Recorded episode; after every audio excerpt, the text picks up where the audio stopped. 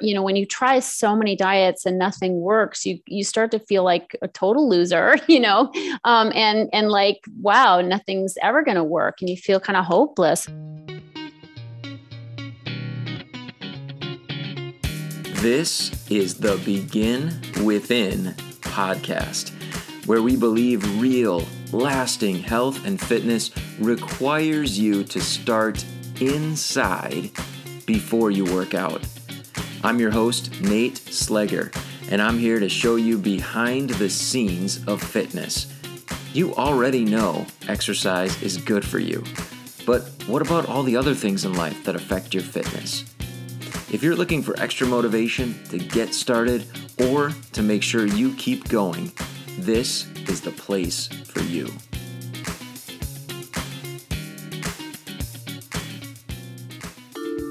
Produced by BeginWithin.fit. Here's something that I really appreciate about you. You are here because you understand the value of connecting. You understand the value of learning from others, like the experts that we have here on the Begin Within podcast each and every week. And I want to tell you about another opportunity that you have to connect more deeply with some of the experts on the show, as well as to benefit from some of the big lessons that I have learned along the way. I have a free book that I wrote recently, just completed it, and it is available for you to download. It's really five lessons that I've learned from being the host here on the Begin Within podcast, as well as each and every one of those five lessons connecting back to some of the places, some of the episodes that I learned them in. So it is a great support to you in your journey to healthier, in your journey to weight loss. I'm going to link the ebook in the show notes so that you can download a copy today. I hope you enjoy it. Let me know what you think. My guest today is Tricia Nelson. She is a transformational speaker and an emotional eating expert and the author of Heal Your Hunger.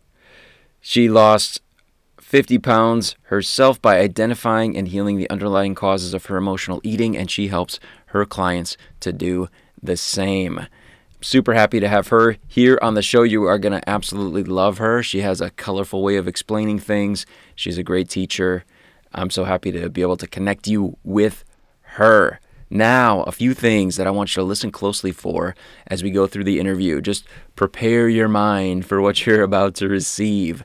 First of all, this journey of weight loss, of getting healthier, needs to be grounded in self care. She's going to talk about that and she's going to explain why that is the case for you. Secondly, she will talk a lot about self talk and how you can start to listen to your self talk for clues about how to heal your hunger. And then finally, she describes three indications that you should take some action to begin to address emotional eating cues, I'll call them. So listen for her test when she gets to that. Three little things that will tell you that there is some work to do. And hey, that's why we're here, right?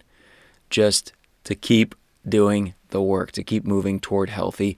Today is not so much about talking about nutrition fuel, calories, whatever you want to think about in terms of the food itself, but it is much more an emotional journey. You are going to leave with some great tools to be able to support you in sorting through emotions and healing the real reasons for your hunger.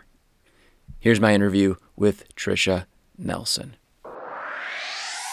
Heal Your Hunger is totally the culmination of, uh, you know, many years, first of all, of experiencing emotional eating personally, and then, of course, healing from it and uh, researching, you know, the underlying causes. My own healing journey led to developing a whole process for overcoming emotional eating. And that's where Heal Your Hunger happened. But to take yeah. you back to where it started, I think from the get go, I was obsessed with food. I just love to eat. I love to cook. I love to serve it to other people, go out to dinner. You know, it was like a big highlight for me. Yeah. And um, that would have been wouldn't have been so bad, except that I, an adolescent, starting to gain weight, and by age 20 i was 50 pounds overweight okay. so that was a pretty uh, like miserable experience for me especially because i had already started the whole diet roller coaster ride so mm-hmm. i could lose weight but i would always gain it back again you know and and i was a yo-yo dieter so i'd like lose 30 gain 20 lose 10 gain 30 you know and i had like five different sizes of pants in my closet as a result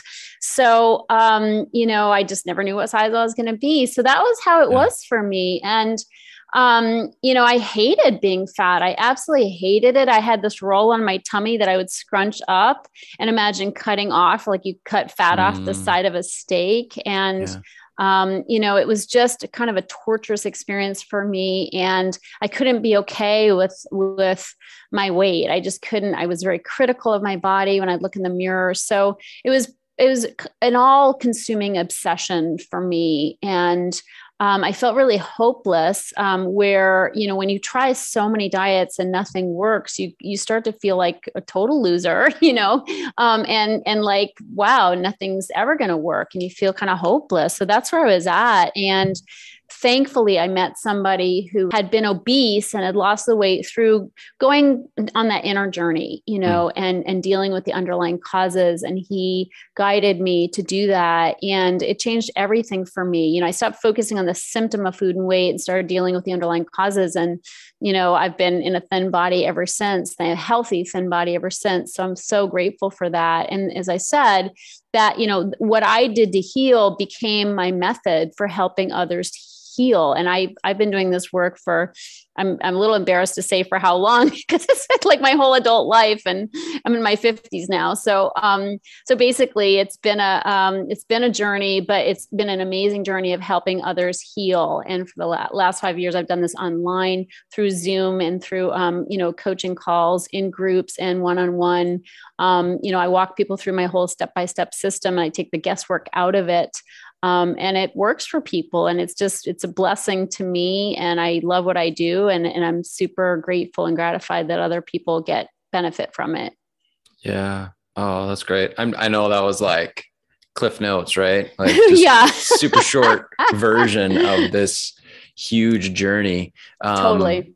I'm curious like as you as you look back through that and i know you've probably told that story many many times was there something that was there a point that was really pivotal for you um, something that really just accelerated your your progress in healing or was it just consistent regular steps forward well it was really it was definitely you know my healing journey was grounded in self-care so i hmm. learned mm. self-care habits that made all the difference. And I teach that to my clients as well. You know, overeaters in my experience are overdoers. And mm. we tend to, you know, overdo really to compensate for some kind of inner lack um, lower self esteem, perhaps, or an emptiness, you know. And so we sort of look for accolades and at a, at a girls, at a mm. boys, mm. you know. And so that drives a lot, a lot of our doing, but our overdoing drives our eating because it means we don't take time for ourselves. It means we don't, you know, slow down long enough to learn about ourselves and get to know ourselves and what drives us motivates us you know and and and it, when we're overdoing we don't have time for our journey either you know and so all that leads to just stuffing ourselves with food yeah. and so that's why the whole diet track is so you know inane in a way because it it doesn't even touch all the real reasons why we overeat and and that's why people are on that same merry-go-round that I was on you know is they they just you know keep hitting the symptom but the symptom isn't dealing with the real problem and therefore people are going back to their old ways Gotcha. Okay. Um, and we we talked about emotional eating a little bit. We touched on that. What, in your opinion, is the difference between emotional eating and like food addiction? How, how yeah. does someone know which like where they're at between those two? Yeah, you know, and I use those words somewhat interchangeably because I was a food addict, but I don't think all food addicts um i mean i don't think all emotional eaters are necessarily food addicts and i don't okay. uh, and i but i do think all food addicts are emotional eaters so okay. And what i mean by that is it's really a spectrum and so to me, it's an emotional eating spectrum. And where you are in the spectrum determines whether you actually hit the mark of being a food addict because food addiction is on the high end of the spectrum. So, okay. you know, my experiences were all like we all have like hardwiring to emotionally eat. I mean, if you think of a mother breastfeeding her child, it's an emotional experience, it's a comforting experience, a bonding experience. So there's nothing wrong with getting some emotional hit from your food or feeling comforted by certain foods. Um, but where you get into the danger zone, the higher end of that spectrum, is when you lose control like you you t- like frequently don't have control and you have consequences starting to mount mm. you know? So overeating on ice cream here and there you know not a big deal. You know gaining five pounds when you go on a cruise and then you take it off when you come back because you kind of you know straighten up and fly right. That's somebody has a lot of control and very few consequences. But where i lived in the was in the higher end of that spectrum. So i would frequently once i start to eat go down this rap this very dark rabbit hole of binge eating, you know, and promising I was going to stop and doing it again and, and being obsessed with my binge foods and when I was going to get to eat my chocolate, my favorite chocolate or ice cream or whatever, and and wanting to be left alone so I could eat in front of the TV and kind of zone out. So so that was kind of very antisocial behavior around food and a lot of negative self talk, like you're such a loser, you did it mm-hmm. again, what's wrong with you? Like why can't you be normal? You know all that really negative self you know talk and chatter and and then the consequences. I mean there are so many consequences to this condition, not just you know pre-diabetes or diabetes, heart disease, um, you know autoimmune issues. Um, joint pain. I mean, the longer you go as an emotional eater, the more problems you have. And especially if you're yo-yoer like I was, I mean, it's really unhealthy for the body and your skin, skin starts to sag and, and you feel very low self-esteem. Like you're just never going to get it right. Uh, just depression, anxiety runs pretty high for people who have this pattern and they're on the higher end of the spectrum. It's a real roller coaster ride. It's like you, you, your whole life is determined by how well you ate that day. Mm. You know, mm. it's like your whole mood um, is affected by whether you're eating right or not. I mean, it can get really dark. So these are these are things that kind of um, inform somebody's path when they're on the higher end of that spectrum. And I do have a quiz on my website um, that people can take. It's a free quiz and, and it, will tell them where they are on that spectrum based on the, their answers to the questions. Okay, cool. Yeah. And we'll link for sure in the show notes to that. Um, emotional hunger versus physical hunger. I know that's something that that you love to explain the difference there. How how do you tell? Like how how do I I mean the I want food both ways. So how does someone start to become aware of the difference there in, in terms of what they're experiencing? Yeah, it can seem really similar. You know, I'm amazed for myself. I've been on this path for 30 years and I'm amazed at how uh, I can get tricked sometimes into thinking I'm really hungry, you know, and I'll say to myself, Oh, I'm so hungry. I'll have a hunger pang and I'll think, oh, I'm so hungry. But I'll then I'll stop. I'll be like, really are you really you know and that's an important thing to do is kind of put a pause between the hunger the feeling of hunger mm. and going to the refrigerator you know and if you're on a regular schedule of eating i call it three meal magic for three meals with nothing in between you know which is what i recommend to people even if and if you want to intermittent fast put 12 to 13 hours between your dinner and your breakfast but still have three meals so that you're on a regular schedule so that you know if 10 o'clock in the morning i'm trying to convince convince myself I'm starving, I I know I'm not because I had a good healthy breakfast, you know, whereas if my eating is erratic or I'm doing a lot of fasting, you know, it could be physical and and it or it might be emotional but you don't really know because mm. you're kind of all over the place. So that's the regularity of the three meals is super uh, super self-caring. You know, it's like your body knows it's going to get fed and it doesn't go into a panic. So you don't end up overeating, you know, when you get to your next meal. Um, but it also helps me know and be able to reason with myself when I'm trying to convince myself I'm actually hungry when I'm not. I'm like, no, you know, you ate two and a half hours ago. You can probably make it to lunch, you know? And yeah. so then it, it begs the question, what is going on? What's really going on? And that's such an important question to ask. Like, let's look. And I, and I recommend something called the PEP test and PEP is an acronym. And I love to share this because I think yeah. it's a good place for people to start. Um, because a lot of people are like, you know, that girl's crazy. I just like food, you know, what's this emotional eating thing? But you can't unhear this information. So that's why I'm glad we're having the conversation. so the PEP test is a way to start making the connection between your emotions and your eating. And the okay. first P in PEP stands for painkiller. Food is an amazing painkiller. It dulls the edges of life. Okay. It just does, you know, and especially the carby, sugary foods, you know, the yummy foods, the high, high, highly fattening foods that mm-hmm. end up, you know, making us gain weight, the snacky foods. Um, but when we eat that stuff, it sort of softens the edges of life and it kills pain. And there, you know, life is not comfortable oftentimes. We have emotional pain, but when we're used to snacking, used to eating around the clock, we're not even aware of it. It still could be driving our eating, but we might not be in touch touch with it. So mm. ask yourself, is there something that's uncomfortable for me? It may not be painful yeah. per se, but you know, there's a lot of situations, a job that doesn't fit you, a marriage that's not working, you know, a kid that's dysregulated, a parent that's sick. So so there's lots of things that make us feel emotional pain and we automatically impulsively eat to kill that pain. And it works you know it works temporarily right? Mm-hmm. always comes back. Yeah. um, the e in pep stands for escape.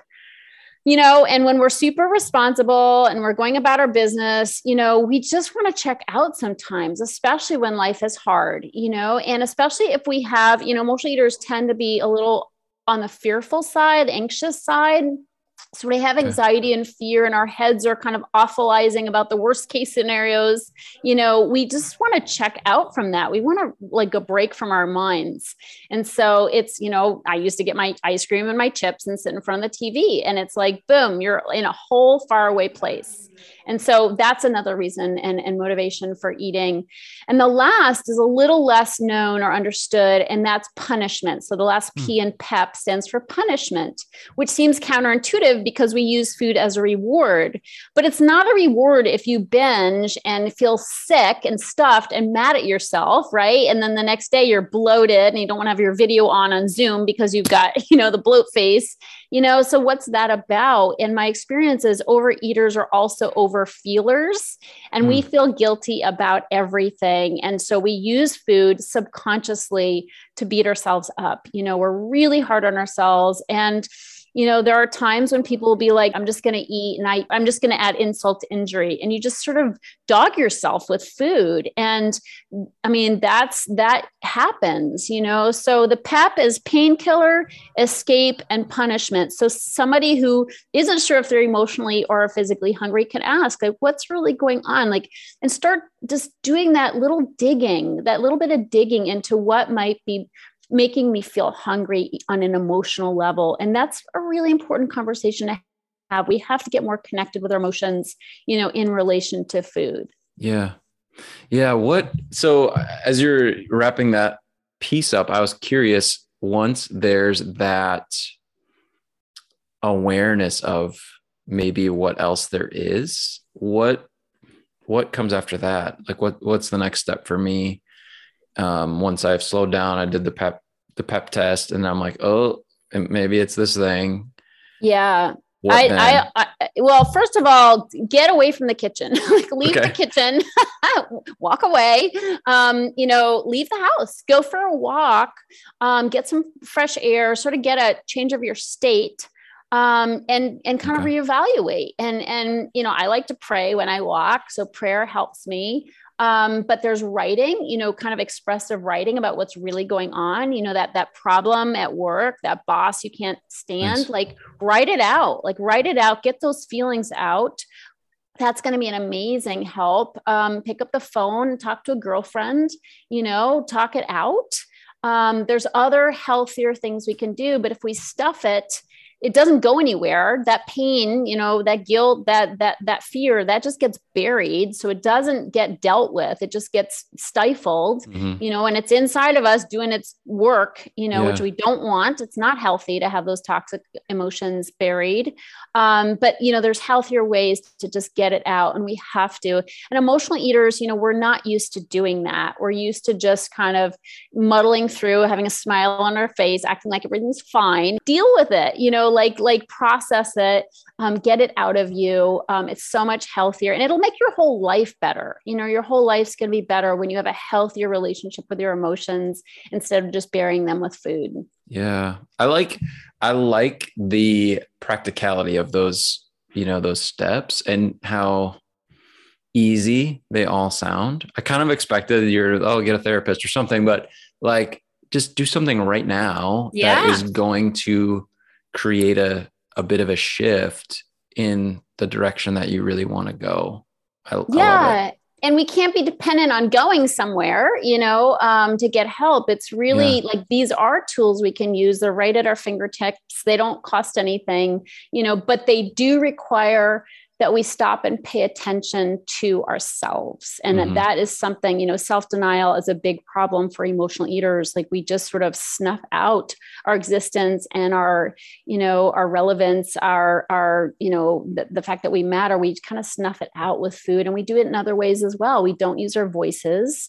As emotional eaters we tend to eat our words so we don't say how we really feel is a problem mm. and this is what i teach my clients is how to communicate in a healthy way you know people don't need more nutritional information like we're all pretty clear that salads are better than pizza right. you know if you want to be healthy you know? So so we have to dig in and get some new information and that is you know what's really going on and having that um, you know having that deeper conversation with ourselves getting to know ourselves you know on an emotional level. It's so healthy. It'll it'll help you know if you start speaking up for yourself you know if you start expressing your feelings you know talking to your spouse about what's going on for you what's not working what is working oh my yeah. god like it's a game changer for relationships so it's on us. The onus is on us. The tools are at our, our fingertips. We have to start saying, okay, you know, I, I deserve to take this time for self care, for meditation, prayer, spiritual readings. You know, I deserve to take that time. I have to take that time. If you expect to not overeat, you're going to have to make changes. Like if nothing changes, nothing changes. Mm-hmm. So we have to, you know, especially, and this is one of the reasons why diets don't work too, is be, diets don't give us tools for living. Right. You know, and all it does is take away our favorite foods. And so we're sitting there. Sure, you feel good at first when you diet. You're like, I'm losing weight. I'm doing it. You know, looking good, feeling good. And then after a couple weeks, you're like, oh, this is really hard. Like I can't. Okay, how long is this going to last? Right? And it gets hard because you don't like you took away your number one coping tool. Yeah. Right. And so what's if you have nothing to replace it with, you're going to go back to your food. So you have to develop these new habits in order to cope with life. Food was my main coping tool you know and it works temporarily but then of course it fails and it backfires mm-hmm. but we ha- we can't just lose weight in a vacuum we have to have new ways of coping with the stressors of life which are going to keep coming yeah yeah awesome. What what would you recommend as far as a the best first step for someone to begin? As the you know as they're listening i can imagine someone will be like oh man this is this is me. She's talking to me. What what's the best first step for them? Yeah um, a few things. First of all i would say take a look at your calendar like slow down like hmm. slow mm. down find carve out some time in the morning to have some quiet time you know start with that um, certainly, I'm here for people. Um, I, you know, uh, people can go to my website, order my book, um, which is on Amazon. It's called Heal Your Hunger Seven Simple Steps End Emotional Eating Now. That's really informative because it'll give you a whole different tack. It's not about dieting. It's not about, I don't, I'm not a nutritionist. I don't give that information. I'm really about dealing with the underlying causes. So that'll mm. kind of take somebody, begin somebody on that journey. I also okay. have a podcast, um, the Heal Your Hunger Show But you know, I, I, I would just say and remind people that you don't have to do it alone, and it's really hard to do it alone. So all my my programs are in groups because there's so much healing benefit to realizing you're not the only one who has this problem and sharing with others heals us. Like the healing mm. of the heart it's not food we're hungry for. Let's be clear you know we're just not. Like yeah we have normal hunger but beyond that it, it's a deeper hunger that we have to fill. I love it that's I, I love that phrase. It's not food we're hungry for. Yeah. That's awesome. Cool. Tricia nelson thanks so much for being here. Thanks for having me. It's a real pleasure. All right. How did you do how did you do with that PEP test, the PEP, to identify if there's some work for you to do around emotional eating? If you did find out that there's some work to do, did you catch the step that Tricia recommends that you take? Make some time for yourself. Make some time to reflect on that, to think about it, to to sift through it and create a plan. A couple big quotes that I will savor from this interview. And you're probably going to see them on Instagram at some point. Tricia said, It's not food we're hungry for. It's so important to acknowledge that and to do some work around well, what is the thing that I am hungry for? What's the hole that needs to be filled? And how can I address that need without turning to food as a way to deal with it? This whole process is about getting better at understanding yourself, learning about yourself, learning about your emotions. Stop and listen. Stop and pay attention to the self talk around food. I absolutely love this interview. I'm sure that you did too. If you want to follow Tricia's work, you can do so at healyourhunger.com. I'll also link to a quiz where you can get a personalized score that Tricia put together there on her website. So you know what action steps you can take to heal your hunger. I absolutely love being here with you this week. Hey, I want to tell you about something cool that I am working on for next week's episode, which is episode number 52. I can't even believe that it has been a full year of the Begin Within podcast week after week. And I want to thank you so much for your support. Thank you for listening. Thank you for your feedback. Thank you for your screenshots of the episodes you're listening to and the posts that you put on Instagram and tag me in. I love it. And I'm so determined to keep on producing episodes that benefit you.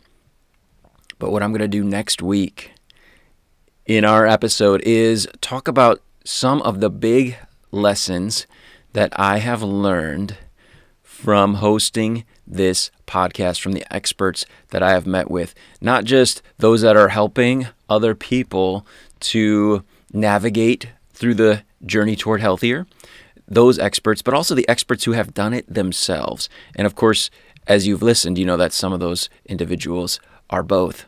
People like Tricia, who have gone through the journey themselves and are now helping others and the lessons they've learned along the way. So I'm going to encapsulate five, five big things that I am taking away from this last year of hosting the podcast. And I'm going to share those things with you next week here on the Begin Within podcast.